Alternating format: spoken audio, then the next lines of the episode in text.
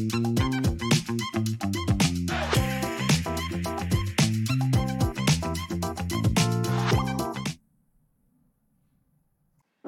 الخير واهلا بيكم في حلقه جديده من ذا لوفن كايرو شو. معاكم فرح عبد الكريم احمد طارق، وزي ما انتم عارفين بنجي لكم كل يوم الساعه 11 عشان نقول لكم كل الاخبار اللي فاتتكم اليوم اللي قبليه او اوفر ذا ويكند او احنا يوم الاحد. وزي ما انتم عارفين كل يوم اربع بيكون معانا فقره مع احمد طارق عن السبورتس، فلو انتوا سبورتس او حتى نفسكم تتعلموا حاجات جديده عن السبورت، كل اخبار السبورتس كده بتكون خفيفه ولطيفه جدا يوم الاربع، فدايما ستي تيوند لو انتوا فانز للسبورتس. وزي ما انتوا عارفين لو فاتتكم اي حلقه او حابين تسمعوها ان بودكاست فورم، احنا الحلقه بالكامل بتنزل على اليوتيوب وبتنزل على several podcast platforms زي انغامي، Spotify، Apple Podcast وجوجل Podcast. وما تنسوش تعملوا لنا هاشتاج #lovin_cairo و@lovin_cairo في اي content relating بالقاهره او بمصر in general، عشان اكيد هنفيتشر على صفحتنا.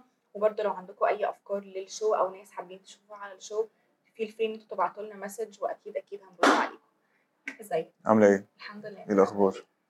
متحمسين لفقرة السبورتس النهاردة، وأنا كمان بحب الفقرة دي بتاعت كل أربع عشان بنقول نيوز جديدة للناس يعني، وبنقول لهم معلومات بنلمهم الدنيا يعني في آخر الأسبوع.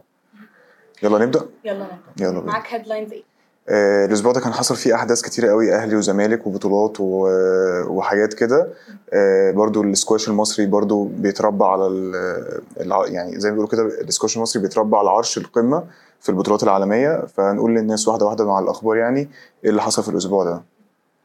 بس كده مدلمان اوكي، خلينا بقى في الاخبار. مش هنحرق لكم دلوقتي من الاول. وكمان معانا تو اذر هيدلاينز مش سبورت ريليتد، انا مش السبورت اكسبرت هنا زي ما انتم عارفين، انا الويذر جيرل بتاعت لوفن كايرو. ومعانا خبر عن الارصاد الجويه، حاجات لازم تاخدوا بالكم منها، مش هحرق لكم برضو ايه الخبر. وخبر عن فيلم يوم 13 وان هو اتصدر شباك تذاكر افلام السينما، هنعرفكم حقق كام في مبيعات التذاكر وهنخليكم برضو تخمنوا معانا.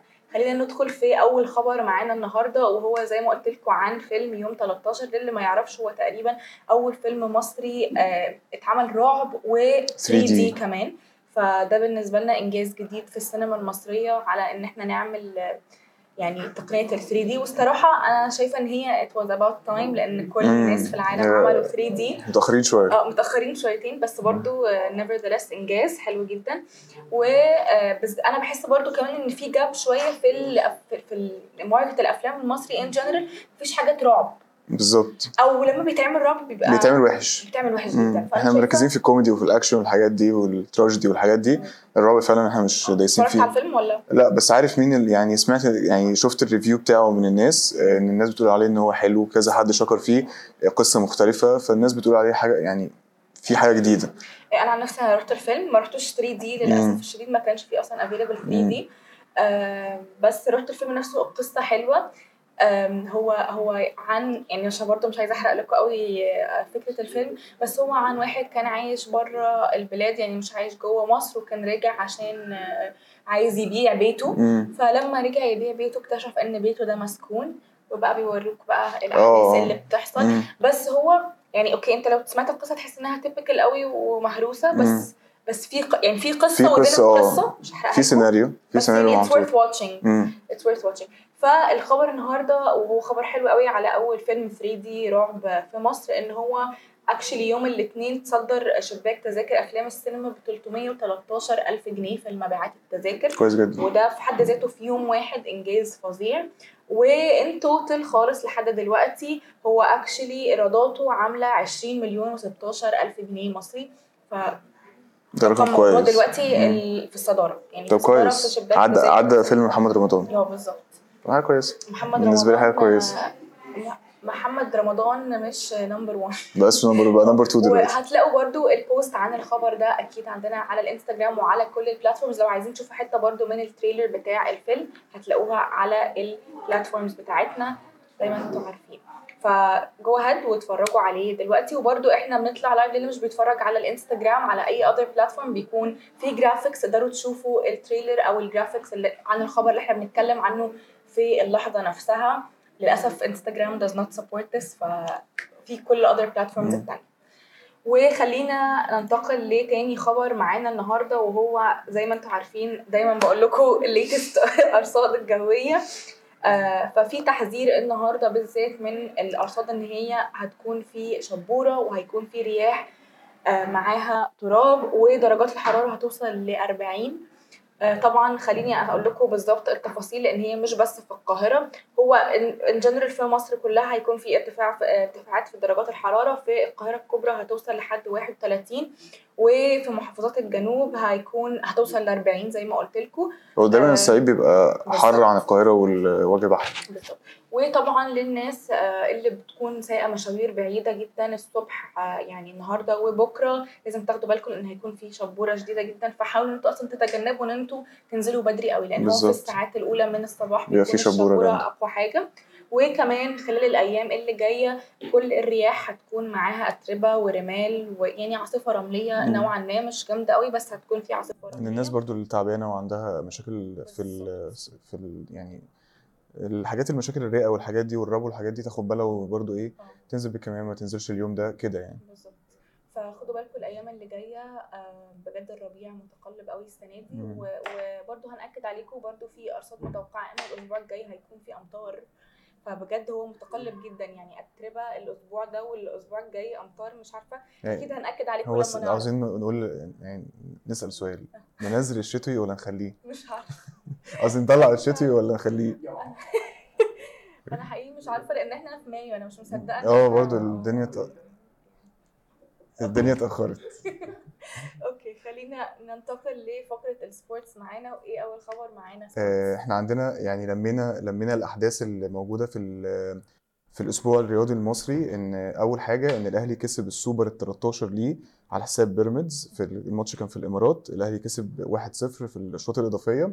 ده السوبر 13 للاهلي في تاريخه, انجاز كويس جدا. دي تاني بطوله للاهلي في الموسم ده بعد كاس مصر, وده السوبر لا دي تالت بطوله. خد السوبر بتاع السنه دي, وخد السوبر السنه اللي فاتت, وخد كاس مصر. الموسم عندنا داخل في بعضنا حتى اتلخبط. فده تالت بطوله للاهلي مع مارسيل كولر. الانجاز الخبر الثاني كمان في نفس الحاجه, ان الاهلي خلص السوبر, رجع مصر اتمرن, هيسافر تونس عشان عنده ماتش سيمي فاينل مع الترجي التونسي في ذهاب دوري ابطال افريقيا. في السيمي فاينل اول ماتش هيتلعب في تونس, تاني ماتش هيتلعب في مصر. الاهلي لو كسب, يعني لو عمل نتيجه ايجابيه في الماتشين, هيوصل لفاينل افريقيا. الناحيه الثانيه عنده سان داونز والوداد, الاثنين هيلعبوا بعض. اللي فايز منهم هيقابل ان شاء الله يقابل الكسبان من الاهلي والترجي. على توقعاتك للماتش اللي هيحصل في تونس؟ اتوقع ان الترجي دلوقتي مش في احسن مستوى ليه, اتمنى طبعا النادي الاهلي يكسب. فانا شايف ان الاهلي كعبه عالي شويه عن الترجي عنده احداث مشاكل كتير قوي بره صعيد الملعب, عنده مشاكل جماهير وعملت شغف في الماتش اللي فات, وكمان الماتش مش من غير جمهور. عنده مشاكل, عنده اصابات كتير قوي في الملعب, عنده احداث كتير قوي. اتمنى ان الحاجات دي تبقى بالايجاب على للاهلي ويحقق نتيجه ايجابيه. برضو احنا مكملين في اخبار الاهلي كان متصدر الساحه الكرويه على مستوى جميع الالعاب. يعني فريق الباسكت في النادي الاهلي اتاهل لنهائيات دوري ابطال افريقيا اللي هي اسمها البول, اللي هي بينظمها ال NBA. اتاهل للنهائيات مع فريق بترو أتليتكو. الاهلي لعب 6 ماتشات, كسب 5 وخسر من بترو أتليتكو الانجولي بفرق 1.1. فالاهلي البطوله دي هتتلعب في شهر 6 اللي جاي في رواندا. واخده البطوله دي 3 سنين, ده اخر سيزون ليها في التنظيم. البطوله لسه ال NBA هيقعد يجتمع ويشوف مين هيستضيف البطوله, هل يديها سنه لاي دوله ولا هياخدها في دوله هتاخدها باكج كده زي رواندا. في كلام ان الاتحاد المصري لكرة السله عرض ان هو يستضيف البطوله, والاقرب ان هي يحصل كده يعني. فان شاء الله نشوف النسخه 24 تبقى في مصر, يبقى برضو في ممثل مصري للبطوله دي. اخر حاجه برضو تخص الاهلي, ان الاهلي كسب الزمالك في السوبر الافريقي لكره اليد. احنا اتكلمنا باسكت, كوره, هاندبول. الاهلي كسب السوبر الافريقي اللي اتلعب يوم السبت قصاد الزمالك, كسبوا 28-24. البطوله دي بتاهل لكاس العالم للانديه اللي هي سوبر جلوبال. دي بتتلعب في السعوديه, السنه اللي فاتت اتلعبت في السعوديه والسنه دي برضو هتتلعب في السعوديه. الزمالك الاهلي الزمالك هيلعب مع الاهلي تاني في الكاس الكؤوس الافريقيه. البطوله دي بتتقام في صاله الامير عبد الله فيصل في النادي الاهلي، تقريبا هتخلص في نص او في اخر شهر 5.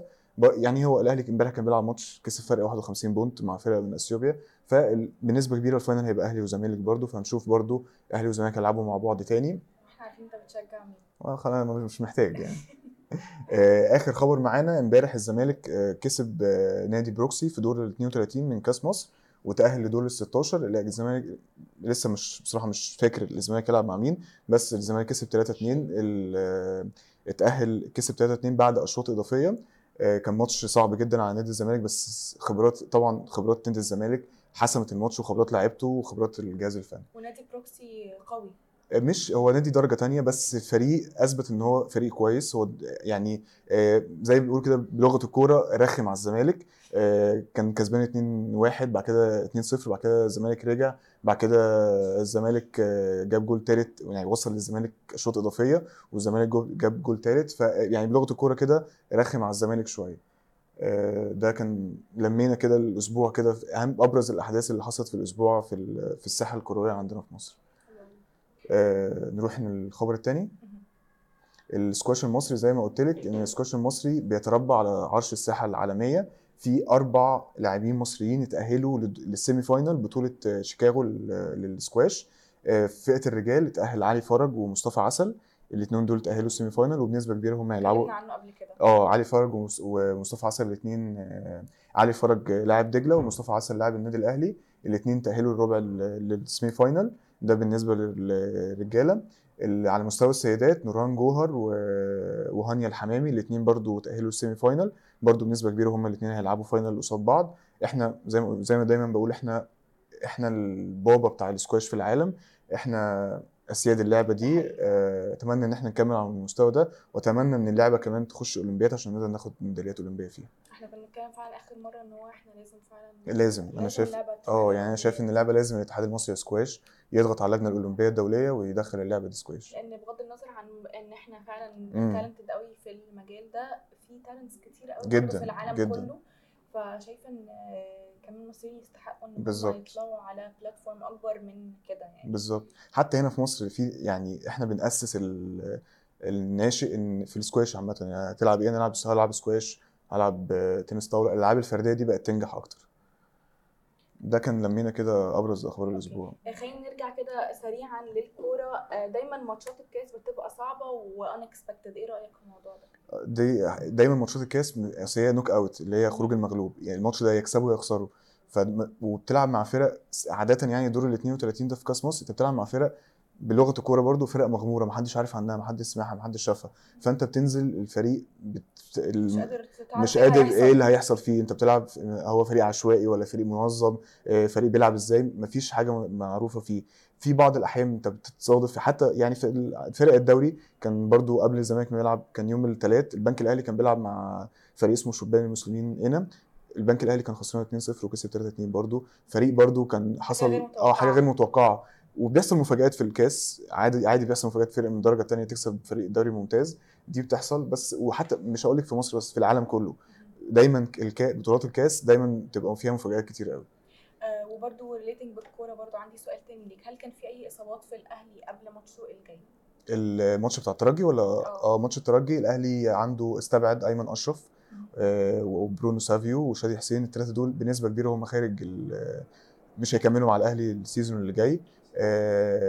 اصابات كان عندنا انا تقريبا مش مفيش لعيبه كتير قوي، تقريبا ياسر ابراهيم ومحمود متولي. محمود متولي بعد الماتش اللي فات كان في، لو انت تابعت الماتش اللي فات كان في لعيب بعد ما الماتش خلص وقع على الارض كده اغمى عليه والجهاز الطبي اسعفه وبتاع، فلسه الجهاز الاهلي بيعمل كونسورت طبي كامل محمود متولي عشان يشوف ايه سبب الاغماء دي، يشوف عضله القلب سليمه، يشوف الدنيا دي فيها ايه. فبنسبه كبيره محمود متولي وياسر ابراهيم هيكونوا خارج بره، يعني بره ماتش الترجي، وان شاء الله يبقى الفريق مكتمل ويحقق نتيجه ايجابيه في تونس. نتمنى له التعافي السريع يا رب ان شاء الله ويكون في الماتش الجاي.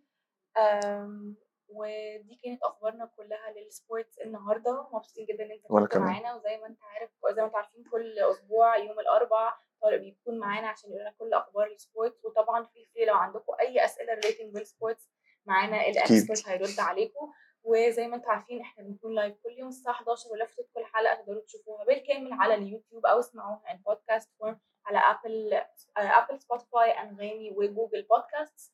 ولو عندكم اي سجشنز لناس عايزين تشوفوها على الشو تقدروا تبعتوا لنا على الدي امز بتاعتنا على اي بلاتفورم، احنا موجودين في كل حته، انستجرام فيسبوك تويتر تيك توك كله كله كله هتلاقونا @loven_cairo. وما تنسوش تعملوا #lovencairo في اي كونتنت ريليتد بالقاهره او مصر، او اعملوا لنا منشن عشان نعمل لكم فيتشر على صفحتنا. واستنونا كل يوم الساعه 11. يا رب يكون يومكم جميل. باي، سلام.